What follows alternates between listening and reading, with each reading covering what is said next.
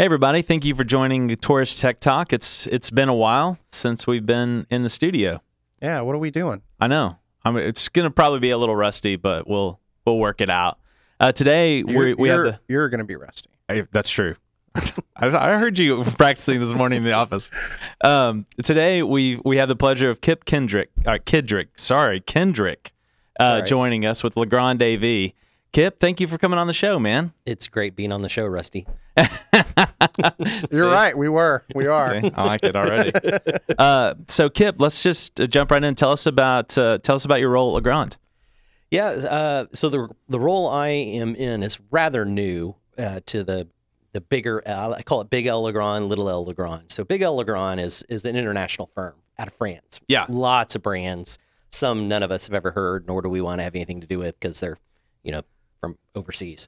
But um, my role is is really to help the brand be known because we have lots of micro brands. So Chief, Da-Lite, Vaddio, you know, Mhm. names we know in the industry, but but it's a bigger company with lots of those types of things, but they need to know that's part of the Legrand family. And so my role is working with architects, consultants, and in many cases end users, especially large corporate end users that have teams that are dealing with uh, audio, video, lighting, things of that nature.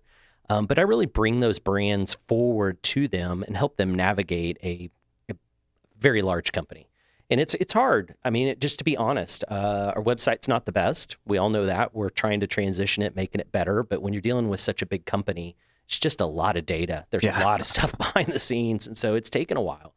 So you know, my role is to help help people navigate that, help people find the the product. Like I, I know we were talking about, you know, mount. Mount seems pretty easy, but there's lots of nuances to mounts these days. You know, what what what uh, what setup do you want on it? Do you want it to tilt, not tilt? What's the weight? Do you want to hide things behind it? I mean, there's just Yeah. lots. What other accessories and do those accessories work with the display that works with the mount? And Yeah. can the wall, you know, is the wall going to hold all of that up when it's all said and done? Yep. And the architect just glazed over. Just just right there on what we just said, they just glazed over. And that's where I come into play is to say, hey, don't glaze over. That's my job. Let me go get all that data for you and give it back to you. I So- found that- So do that. More um, parent companies and manufacturers are are kind of incorporating this role into their organization. Yeah. and they're pulling from consultant groups and integrators to fill these positions rather than other manufacturers. And I think it's super helpful for guidance to integrators like us Mhm. because you have a good understanding of the full suitcase of tools, not just Right. You haven't been just in the mount business for 40 years, right? You've experienced everything on both sides of the uh, of both sides of the mount. I, I think that's super critical. Yeah, the education aspect. I mean, not every integrator or someone that you're buying, if we're picking on mounts from, have the time to be able to offer the education, and you really do. Yeah. So build, building the core fundamentals. Um, so tell us how you came to the position that you're in now. Tell us how you started in Pro AV, maybe. Oh, well, I'll try to stay at the 5,000 foot level, make, make it enjoyable. But, uh, you know, I tell everybody it goes back to my granddad.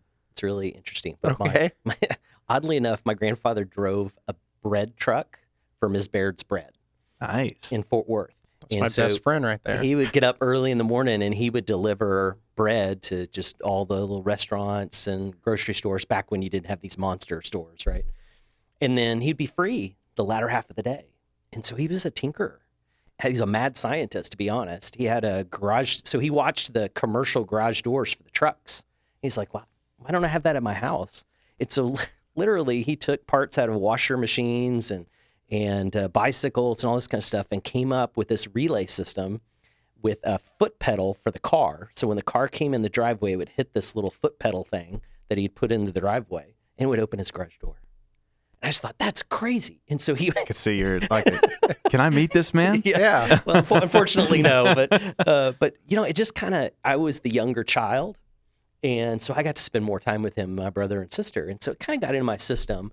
And then I was not given the gift of music talent. Like I don't I don't play an instrument. You don't you don't really want me playing an instrument, but I had that technical bend, and so I just found myself tinkering a lot with buddies that did audio type stuff, whether it's a band or whatever. Uh, and then vol- it was volunteering at church, Yeah. getting engaged because my grandfather did that. And I thought, oh, that's cool, you know. So I did that, and um, as I was exiting college, did TCU, uh, and as I was exiting, I had the benefit of one of my really dear friends was the band MercyMe. And so Okay. Oh, I, yeah. got to, I got to know those guys before they were famous and go to these little rinky dink little church events and stuff. And so I got to be around more serious well, road gear, if you will, right? Because Yeah. they were they were big enough that they had serious road gear. Um, so it just it, it dug the bug a little bit further. And then I engaged with some more churches and kind of built a, a brand name for myself of helping with production. And, you know, at one point I was helping with productions at Prestonwood Church here, local, which is a really big church, and um, just some different ones. And it just, it kind of kept building. And this was before I was married. So, you know, you had all the time in the world. and so staying up to two in the morning is not a big deal. But then I got married and it's like, you know, you, re- you really can't do that anymore when you're married. Um, and so I, I went on and kind of worked with a local design integrator that did a lot of broadcast type stuff, camera work, and things like that, Mm. because I knew that market and they did a lot of church work. And that just dug the bug deeper because I'm like, well, this is this is really I enjoy this. I enjoy helping people figure out how to make this happen. Uh, and then that led to you know I had kids, so I needed better income than that, and so I went to work at an engineering firm uh, which was great until they sent me out of town for months on end. It seemed like you know to work on big projects, and um, then I, I uh, moved into doing my own consulting, construction consulting. So there was a real lack in the industry of being able to communicate at the developer level. So the people that are really pulling the money together and and making these big technology projects happened. Yeah. And just the way I was wired, my uncle was a home builder, and so I I'd been around that a little bit. And my dad was uh, an industrial engineer consultant, and so he would he would go in. I called him the doctor of companies. So we would go in and figure out what's ailing some company, whether it's rearranging things inside their warehouse or whatever. And so I think my wiring, just because of those influences of of the men and women in my life, gave me these skills. And so I found myself working heavily with architects uh, navigating our our language really is Yeah. what it is and it being an interpreter in fact one of the Yeah. architects says you're a technology interpreter that's the best definition i've figured out how to tell people about you is you're a technology interpreter We should change your card. yeah yeah It's all, all I can think is It a sounds so flashback to the uh, what is the uh, was filmed here, the Red Stapler movie. Help me are you the, uh, uh, The office, office uh, space? office space. office Yeah. space Where the God, guy's like- classic. What a a classic Yeah, the scene where he's like, "I'm good with people." I bring the specs to the engineers. that's right It's like, that's well, right. why can't we just take the specs directly to the engineers? They can't talk to people. I think that's fascinating because I, I've met other consultants. We're not going to name names, but you know they understand the technology that they're working for, yeah the company that they're working for. they're for. excellent at it But understanding how that technology, where it comes into play, at what Right. phase in a project, and and you with the intimate experience of having construction background, Yeah. allows you to do that. Yeah. Like, hey, we you guys are one sided. We need to get these in wall boxes in. correct Um, so that that's really awesome. It's Yeah. awesome. It, re- it really is. And my interactions with Legrand were almost instant to me getting in the industry, you know, more deeply in the industry, working in the broadcast and stuff. And I started seeing, back then it was the brands that Legrand owns now, but I would see these various brands. Middle Atlantic is an obvious one, um, Da-Lite's the other really obvious one.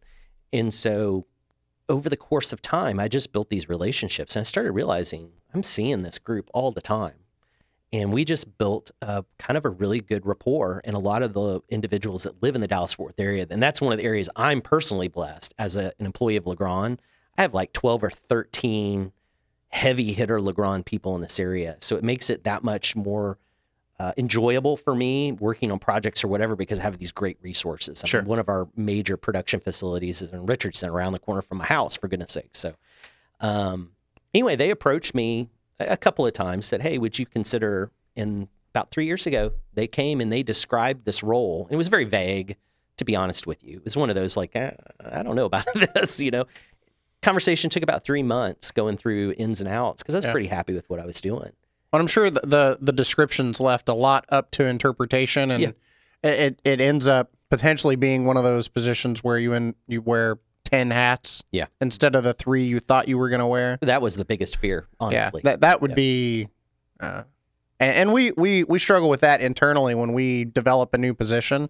It's sort of like here's what you're gonna do today, but who knows what's gonna happen tomorrow. And so I get if you're comfortable where you're at, n- being reluctant to go to a position where it's kind of like we're gonna work and figure this and define define this together. Yeah, that that asterisk could be a little scary. Yeah. Yeah, Yeah. most certainly. And a- and as somebody who hires people, I on the other side of that coin, I'm like, we're gonna work through it together. We'll figure it out. And yeah, I, I the apprehension is present. Yeah, but it, it it's ended up being spot on correct. And I, I've loved this company for years, and now that I'm on the inside, I got to tell you exactly what I loved on the outside. I love on the inside. Uh, the people are amazing. I mean, I'm sure every company somewhere there's somebody that's not amazing that works for Legrand, but I, I you would be hard pressed, right? It's it's that really good uh, environment. They care about not only employees, but they ter- they care about partners and end users and everything in a way that that matches with how I'm wired.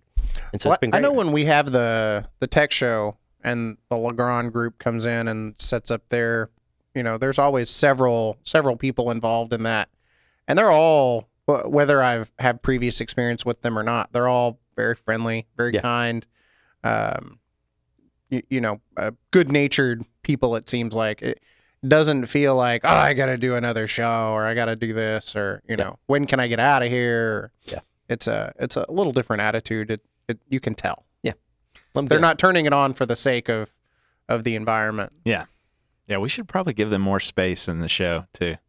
That we- There's just not enough space for everything Legrand AV. As long as they're willing to pay double, that's fine. Man, there's there's not enough. You heard it here for- first, I'm- Skip. Uh, yeah, it's true. You bring in more of the brands in, it really gets crowded. yeah, But uh, Um, that's that's actually that's a heck of a deal from a Legrand standpoint. It's like we're going to bring in ten brands for the price of one. yeah, this is a plug for the show. Uh, th- Um, yeah. So tell us something. We, we like to ask every guest this because we think it's fun. Yeah. We've gotten some very interesting answers. We've gotten, hey, I was on the U.S. Olympic team, or uh, I toured with this band. We've we've gotten some Yeah, there was a some uh, really interesting answers here. one guy as a producer was held a, a, a platinum record. I think. Yeah, yeah. So Yeah. tell us something about yourself that you know maybe maybe the coworkers, viewers, listeners have don't know about you. Besides that, your name sounds like a, a superhero. I Kid hadn't, Kendrick.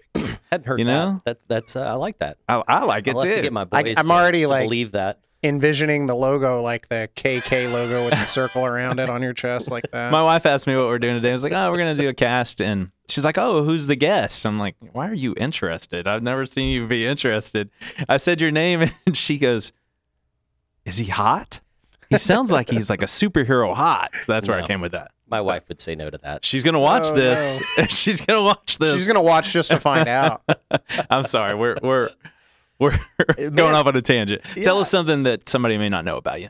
Gosh, I man, I don't, I don't. That's a tough one. I don't Is know it? why it's a tough one for You- me you- suddenly. We, we but- already know that you Yeah. were with MercyMe, Yeah. helping out sounds, setup. That's awesome. Yeah, I, you know, I've gotten a lot of opportunities like that. I, I think the oddest thing that's ever happened to me, I could give you that, Okay. was uh, on a church retreat. The bus turned the corner and I fell out because the door flew open. That's, Oh that's my. That's usually everybody's like, well, that explains what's wrong with you. oh my! I just okay. We need to we need to know a little bit more about the bus. I mean, is it? Yeah, I'm- are we I mean, talking we're like, like a a- school bus? no, no, like a Ford Econoline type, nice. I mean, it was a nice church bus. It, would, it wouldn't. e, It wasn't like an old dilapidated. Kip, dude. how fast were they going? Oh, about forty miles an hour? Oh my god! and just wheeled the corner and They went. They went to make the turn The on the door corner. was The closed? door, door was closed. It opened, and out I went because I was like this, like I am with you. I was kind of leaning and had my back towards the door, and just that force, and then the door opened, and poof, I went out. Did you just pop right up and they were like, "Yep, it's a miracle." Truly it was. I'll be honest with you. I ended up against the curb. Luckily, not with my skull against the curb, but ended up at the how, how, curb. how old how old were you? I was probably about 14, 15, something like that. You know, there's there's some correlation between early head injuries and uh, and creativity and being so great at your job. And It's exactly exactly what I was going to say, less eloquently.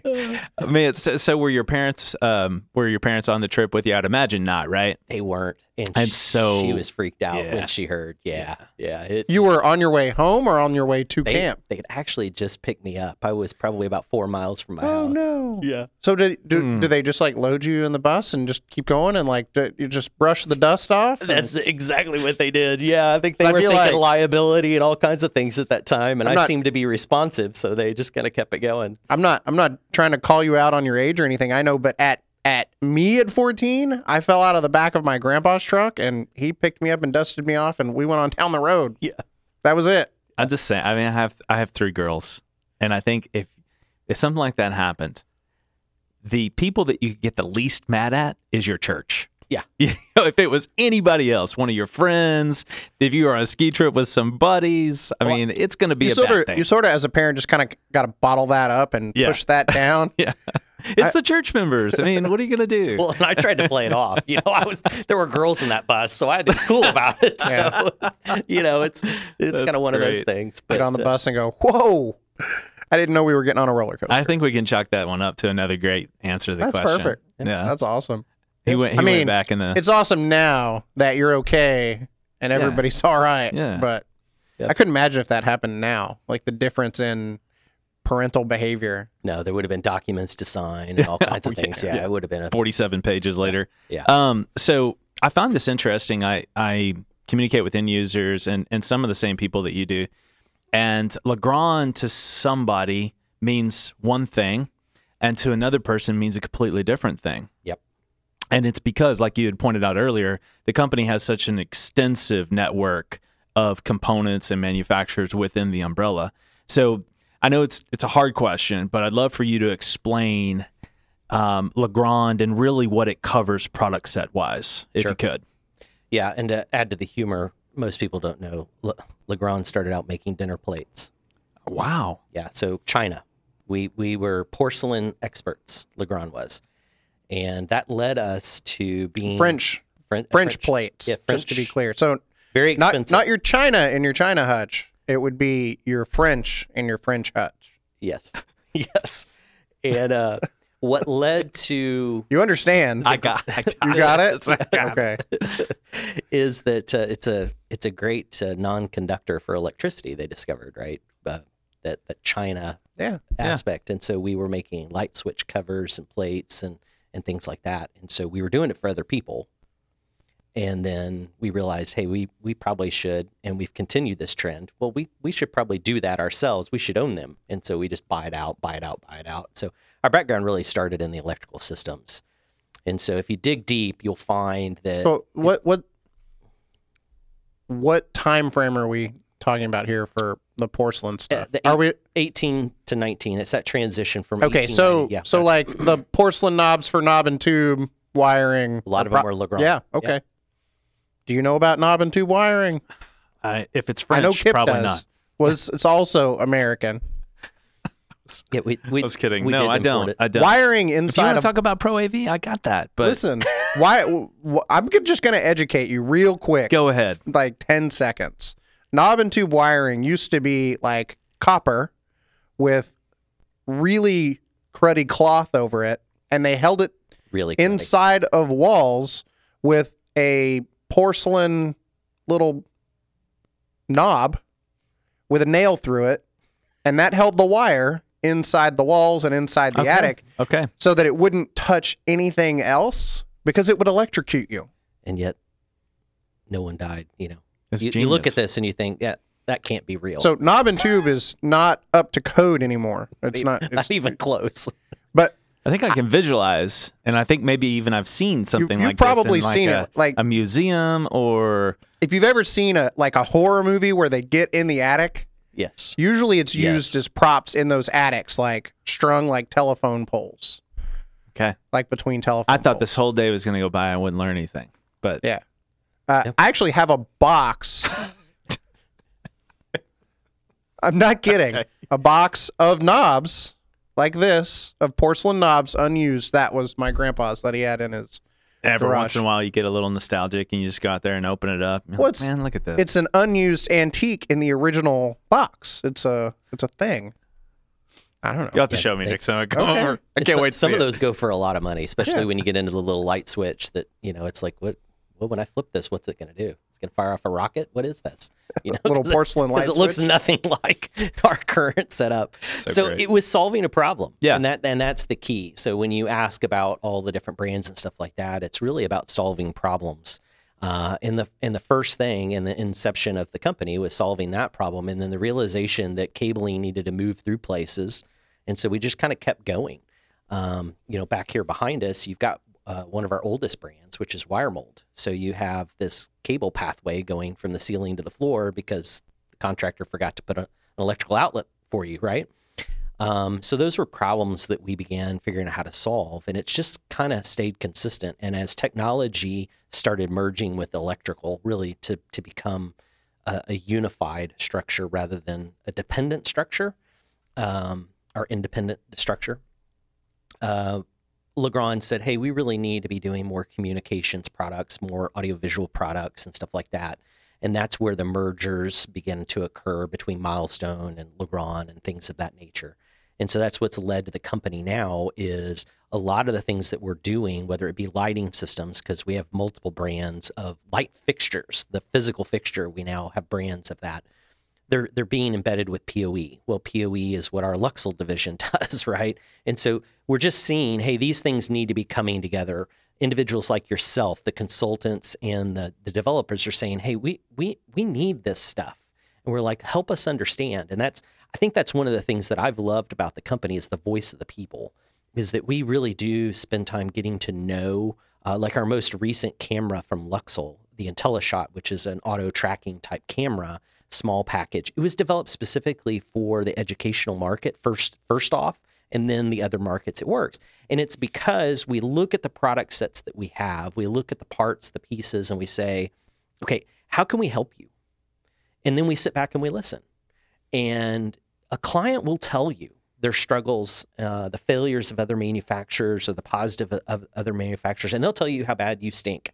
I mean, they will, and we really try to encourage that. Uh, You you clearly have not been to enough of our vendor meetings. we're we're uh, i- i- i- if nothing else, we're we're vocal. Yeah. And, and I think that's good. And so the evolution of the chief product, the Vaddio product, the Da-Lite. I mean, Da-Lite's got some really great stuff. If we get past the supply chain and COVID issues, I think we'll see even greater things out of all these brands. It's really slowed us down. Um, but we, you know, we have a, a data com division that focuses in on data centers and, and data centric things. Um, but they're not sitting out there all on their own. They communicate back with the AV division and likewise the electrical division, uh, so that we're we're making sure that we're not just producing individualistic products, which we do, and we even make products for other manufacturers to use. You know, we work with Samsung closely. We work work with Epson and many other brands to help them implement their products as well. And so in those relationships, there's opportunity, and that opportunity goes back to my job, which is why I love it. And it's that opportunity to get in front of people that are that end user or that the need individuals, the architect. Hey, you're really hampering my ability to design by this ugly box. Okay. So- I, so I hear that a lot. So what you're saying is you guys are not um hampered or limited by your internal communication as far as the shared brands under Legrand. Yeah. Because I, I, to me, as an, an outsider, I would be like, oh well, this brand's over here doing their thing, and this brand's over here doing their thing, and you know they all sort of find out when there's a press launch about a new product, and that's it. Yeah, and, and that exists. I think that exists in any company, even ours. But but the heart of the company is not to be that. You know, if that was just, hey, that's the way we're going to be, and we all do our silos, I just that that's not going to be productive. Um, and Well, it's good to hear. I did. case. I was not not aware of that. I mean, it's got to be an insurmountable task to build some sort of communication channel between The these brands. brands, who mm-hmm. all sort of have their own baked in processes, and it doesn't doesn't seem to me like Legrand has come in and swept the rug and said, "Here is your new process. This is how you're going to do it." Right? They've Yeah. kind of left them doing what has made them successful as a brand but maybe uh, united them through some level of communication tool. communication tools, access to product. Um, you know, a Vaddio and a Luxul has access to a lot more technology than a Da-Lite.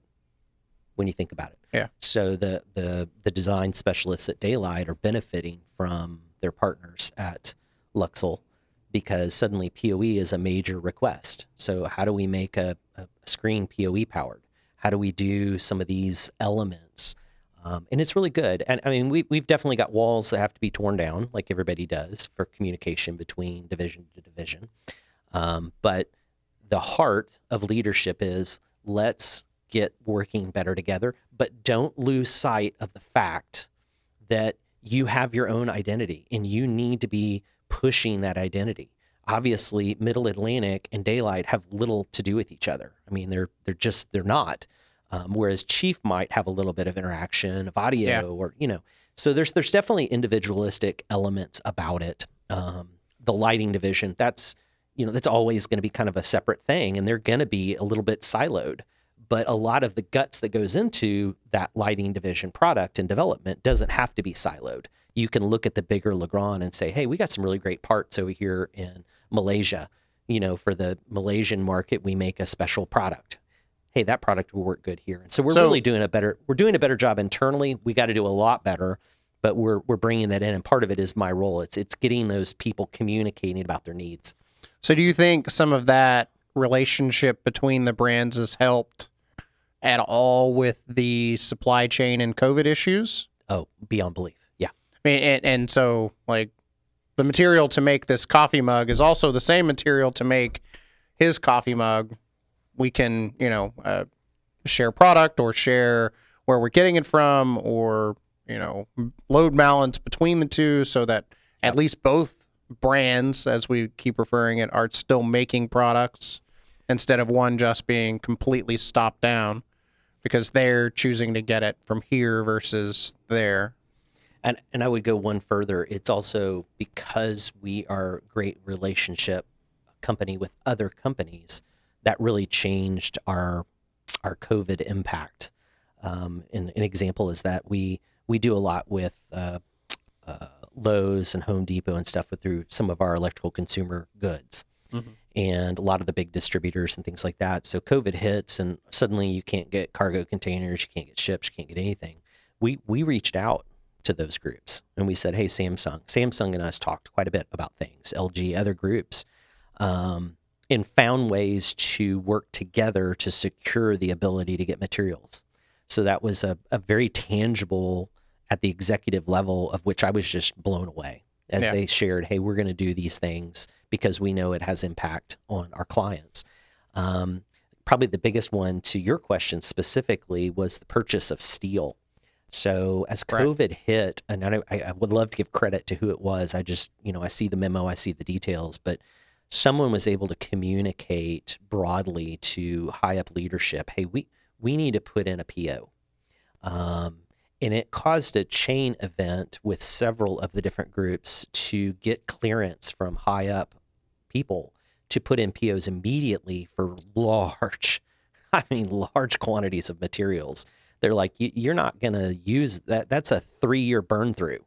And you're saying you want to bring all that material in for a single year. And the powers that be said, you know what? I think there's some wisdom in this. Let's do it. And so Middle Atlantic was able to continue to bend steel when a lot of people couldn't. Um, a lot of the parts and pieces. So Vaddio's a, an American-made product. We make it in Minnesota. A lot of people think that it's overseas. It's not. Yeah, there's lots of parts and pieces within Luxul and Vaddio that you do, we do bring in from Taiwan and Malaysia and other types of places. But but ultimately, the final product is fully assembled, put together, packaged in Minnesota. And so Vaddio had tons of material shipped in early and it made the difference. So lots of universities, you know, the Vaddio camera, thank you for having Vaddio here looking at me today. That's a really great thing. Um, we were able to stay to our production.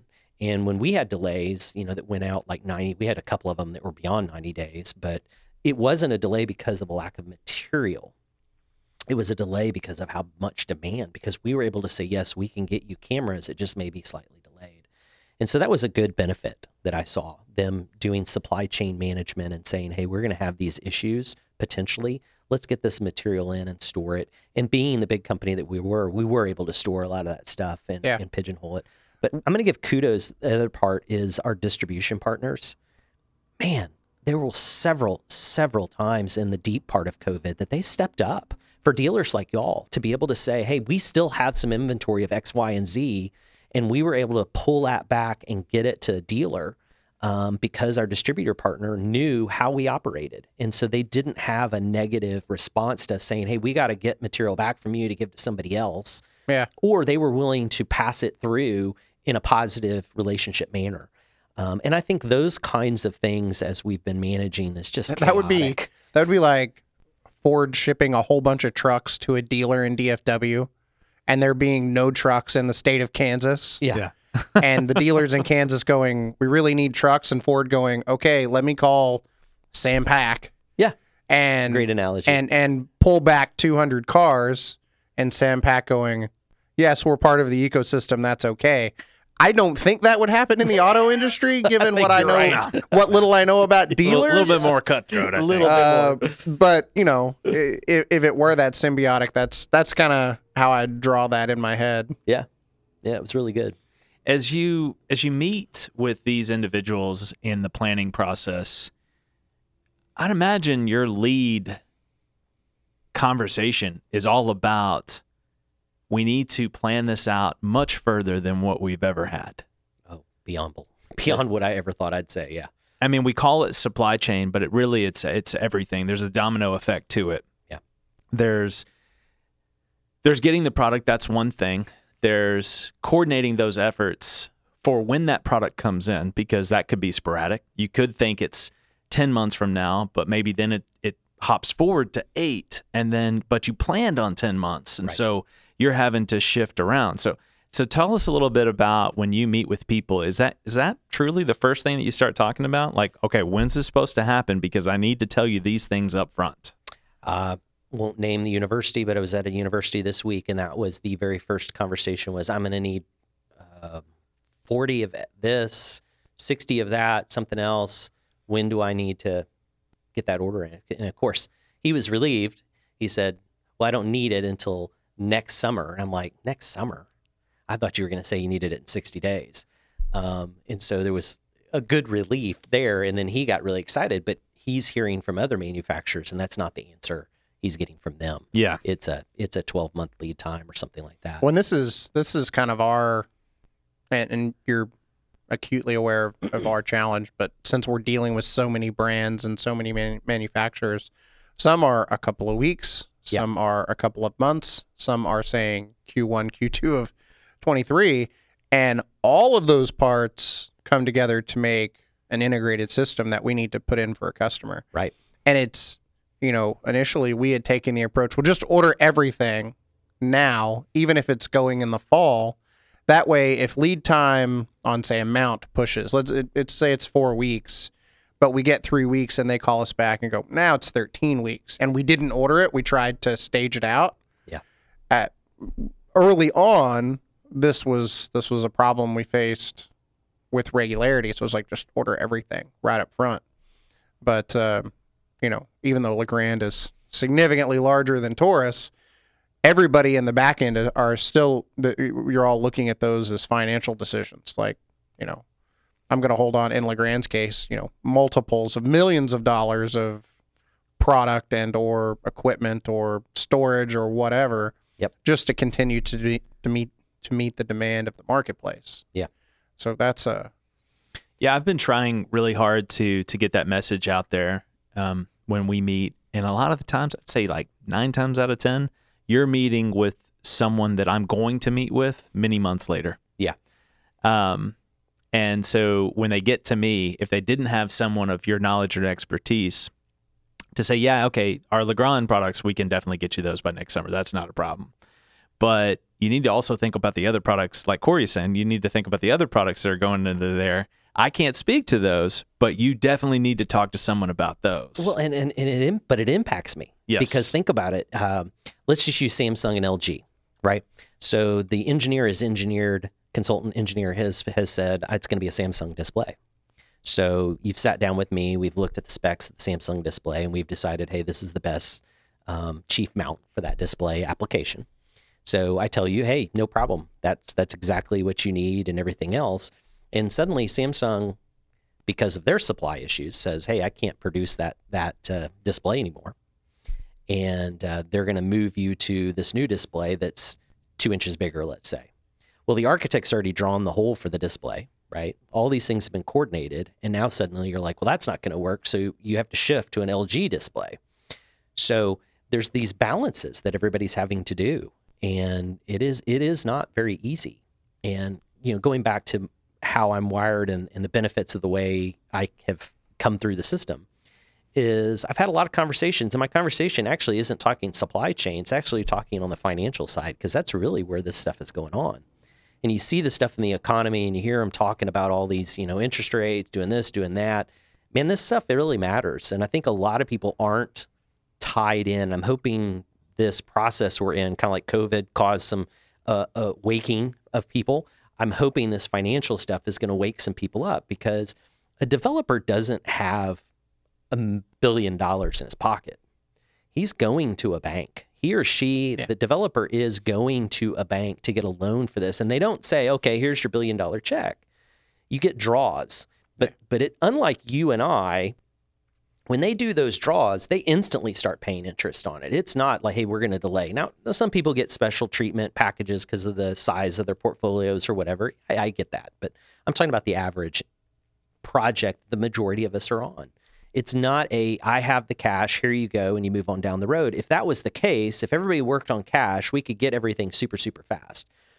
But when a developer starts to dole out money, he's expecting some type of return. And it's the same thing with the general contractor. A general contractor is not getting all his money up front, and his margins are very narrow. So many people think general contractors are just making loads of cash. No, they're, they're yeah, they're doing it in in quantity. Quantity Not- and yeah, Yeah, it's not one item that they've got 50 points on. They want 50 items with one point. But not not that they even want that. That's just, Just how it way it shakes out. Yeah. Yeah.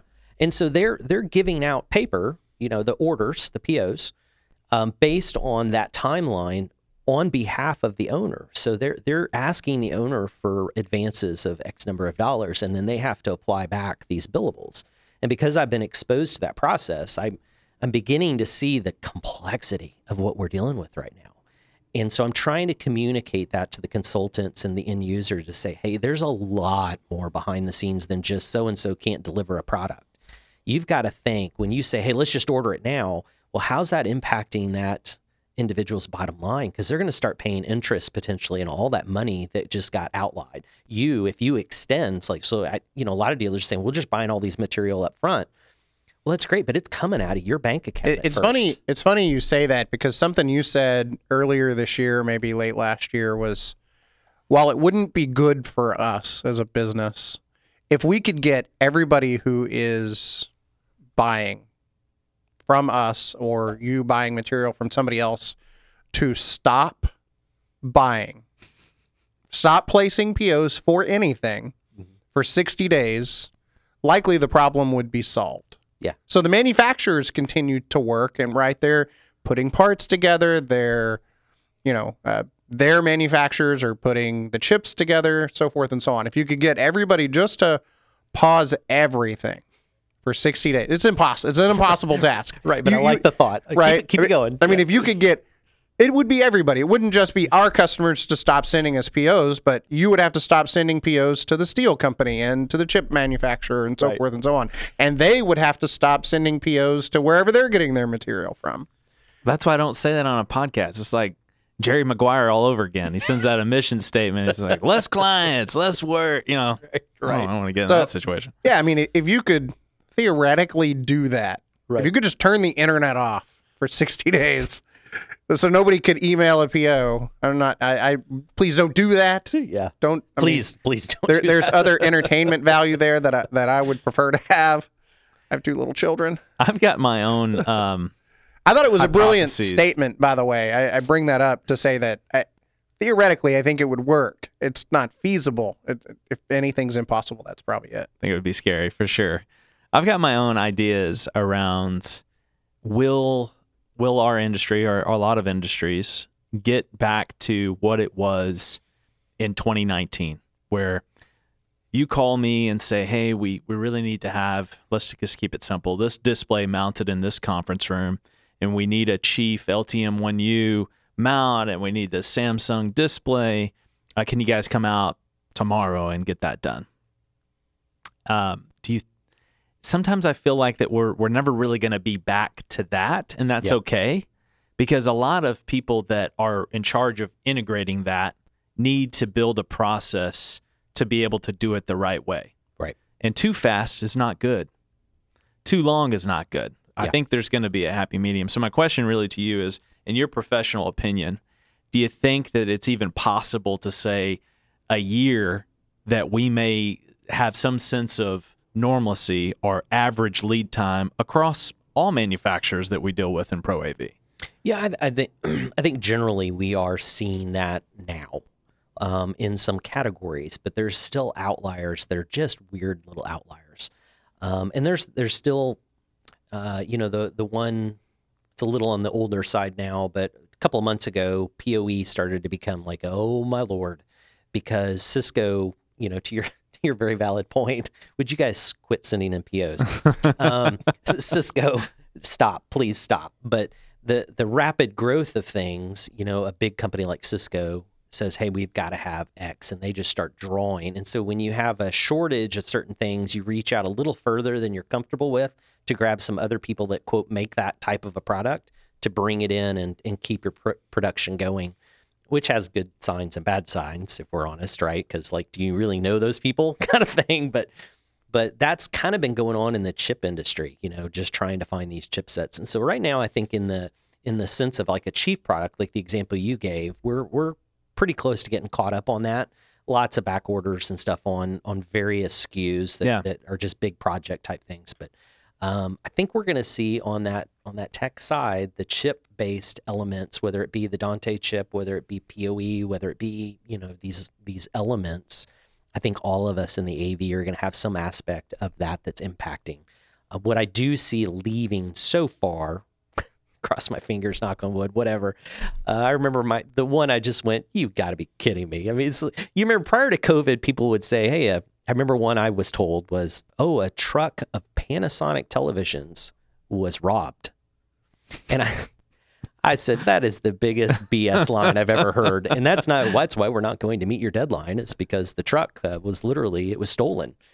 Turned out it was actually a true statement, which I found fascinating. That was a brilliant whoever it was. That was a good robbery, right? I mean, I would called BS on Yeah, that for yeah. sure. I'd been like, somebody's making an excuse so that they don't yeah, sound like they missed the mark. yeah. But it turned out it was it was a true story. It, uh, I don't know that they ever found the the truck or any of that stuff. So that guy got a steal, you know. Yeah. But um, to my point, sorry, that was a little side thing. We were on a call, and the guys go, "Hey, listen, we're going to have a, a 90 day delay or 60 day or whatever it was. You know, the stuff was just all over the place. Vaddio delay." And, and the guy goes, "And it's not because we don't have them made." And they showed a picture, and we had tons of cameras. I mean, we're talking that's a lot of cameras. All on like a baker's rack type thing. You know, Yeah. they've been assembled, they've been set. And the reason they're on the baker's rack is we couldn't get foam. You know, the expandable Yeah. foam stuff Oh, you can't ship a camera if you can't pack it. The stupid thing's going to be destroyed by the time it gets there, right? nothing we- to do can with we the just, um, camera itself. Pick them up.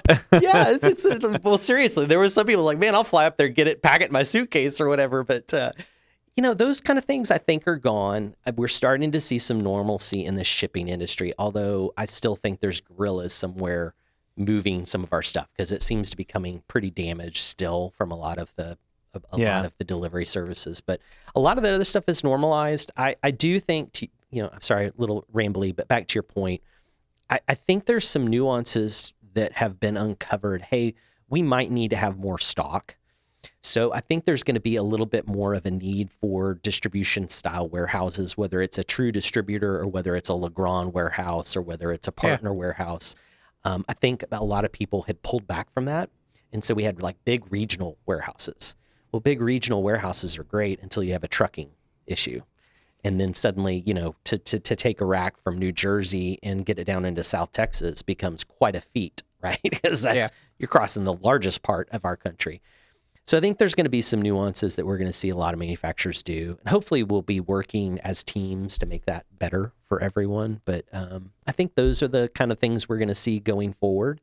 Um, and then I, I've noticed, even with Legrand, it's a streamlining of some of the product offerings. So we've had a lot of things with our C2G brand, uh, you know, cables to go. Uh, it's been around for a long, long time. Legrand took it in about five or six years ago, maybe a little longer. I can't remember the date. Um, but we've been kind of going through, and you know, I hate to report, but uh, 232 cables and you know the serial cables and VGA cables, we're starting to end of life those. Yeah. Um, and non uh, HDBaseT extension, we're kind of, hey guys, really HDBaseT is stuck. It's the standard now, and so we're you see a lot of that stuff going on, and I think you're going to see that out of like the the Well- Panasonics and the LGs and stuff is, is saying, hey guys, I know this has been a SKU for us for a long time, but we're going to move this stuff out. Um, We've so been that we seeing that room. in in some other Yeah. brands as well, where they're you're like, oh, you're gonna EOL that. That's that's fine. Uh, it's a perfect product. Why would you do that? And then you look at our own record, and you're like, well, we sold five of them last year, right exactly. but we absolutely had to have them Right. for those five projects. But as a from a business, a- and and I'll I'll pick on Extron a little bit because they're they're friends and they're not here. and they're not here. they're they're so that's how that's going to go after I leave. Yeah. Oh, great. their SKU list is massive under a single brand. Yeah. I mean, I, I don't not hundreds of thousands, but definitely multiples of tens of thousands. Yeah. And Excellent products. and and I sit on a, a council with them and we talk products. I'm like, I, I don't know how you manage the database of the SKUs. Like you could you could marry a bunch of these boxes together and just eliminate a third of the SKUs, and it's got to be easier. Much easier, right? Well, that too, and And I We- see a lot of that. Sorry, I see a lot, a lot of that coming with uh, like materials and packaging and Yeah. storing. Sure. Because I have to assume if you have a SKU, you are carrying an X number of those on the shelf for warranty purposes. And but if you can combine that three boxes into one in some fashion, I mean, you know, this is magic, right? We're talking about. Uh, then you're only carrying the X number of those three boxes. Right. And so I see a lot of manufacturers uh, starting. It, it looks like they're starting to sort of dust the shelves, so to speak, of, yeah, of items. let's do some spring cleaning and and get through those parts. Yeah. I think that that's amazing. It it it not only yeah, that doesn't hurt. current To be clear, yeah, that doesn't hurt my feelings at all. No, it and it also helps customers embrace. I mean, if you is in human nature, we we sometimes hold on to things too long. Way Some too of long. us are Yeah. are more of pack rats than others, right? Yeah. And if if you continue to make displays with VGA connections on it, then you continue to need to make devices that can Yeah. transport that. Get rid of it. Um, and so I think that's one of the ways that we're going to come out of this stronger, not Yeah. just in professional audio visual, but really a lot of industries. You're going to come out of it stronger. And I think the next decade is going to be massive for the tech world Yeah. because they've had a lot more time to sit there and think about the future. What if this happens again? What what do we do with the and you never thought about those things before. Yeah. So now you're building processes, you're shrinking things into what's the most important for your business and your consumers and I think that's going to be paramount. I'm interested to see to how politics comes into play. I think you you probably heard about these these bills, legislation that may pass that may may help on some of the technology situations, chips, things like that. yeah, bringing it back to the states. Yeah, I, I How think did we that'll be ever interesting. Let that get away from us, right? Yeah, I don't want. mean, I, don't it's want to get too segued into that, but I, I really feel That's like a whole podcast. Yeah, in that's- itself. that's yeah, that's uh, there really should be a third to two thirds of each of the component in a in a device made on you know U.S. soil or even Mexico or Canada. You know, Yeah, this hemisphere. yeah, this this hemisphere, right? And, and and I get. I mean, it's it's it's obvious why we don't manufacture everything in the states, and that's that's fine. But as a as a manufacturer, I, I feel like you would want that kind of spread around a little bit. Yeah. You know, uh, and, and not just the U.S. I mean, if you're selling your products in other countries, you would want some manufacturing in those countries too. Yeah. That way, if there is a an issue in the U.S., Yellowstone goes off and the U.S. is wiped off the map, they can make it somewhere else because there's you know, those people are still going to need jobs, right? I guess. and they'll need some product we make. Right. Whereas right now we need Put product they make. Yellowstone in the Yeah. podcast. Love it. Uh, I mean, it's, it probably won't happen in our Um, lifetime. listen, Kip, we we really appreciate you coming on. Yeah. uh, I love listening to you talk about some of the some of the things Legrand is doing great. I think that's really really valuable. Um, keep that superhero. We need to get you like a cape. We may have Uh, we my may, wife would probably think that was pretty cool. Yeah, We may My have boys have, would definitely think that was cool. But uh, may have to get just Tom hang to it put on like the logo back of the door, and then when when your boys come home, they're gonna be like, "Dad, what is that?" Oh, yeah, you I got a new job. We're supposed Don't worry to see about it. that. my We're wife is supposed to see shaking her head like this I'm- right now. I'm no, kid- no, kidding. no. Yes. I'm I'm probably gonna have Tom try to throw together a logo, and it's like gonna Don't be surprised if you get a Photoshop of you sitting there in that chair wearing a cape. Could happen. Hey, all, all in um, good fun. thanks everybody for for listening and watching. We're gonna post some links to Legrand AV, several of their brands, so you can get to know them a little bit more, just in case you don't. Please. Um, and if you're interested about hearing other subjects on the podcast, please let us know at info at touristechinc.com. We appreciate your time and we hope you have a great day.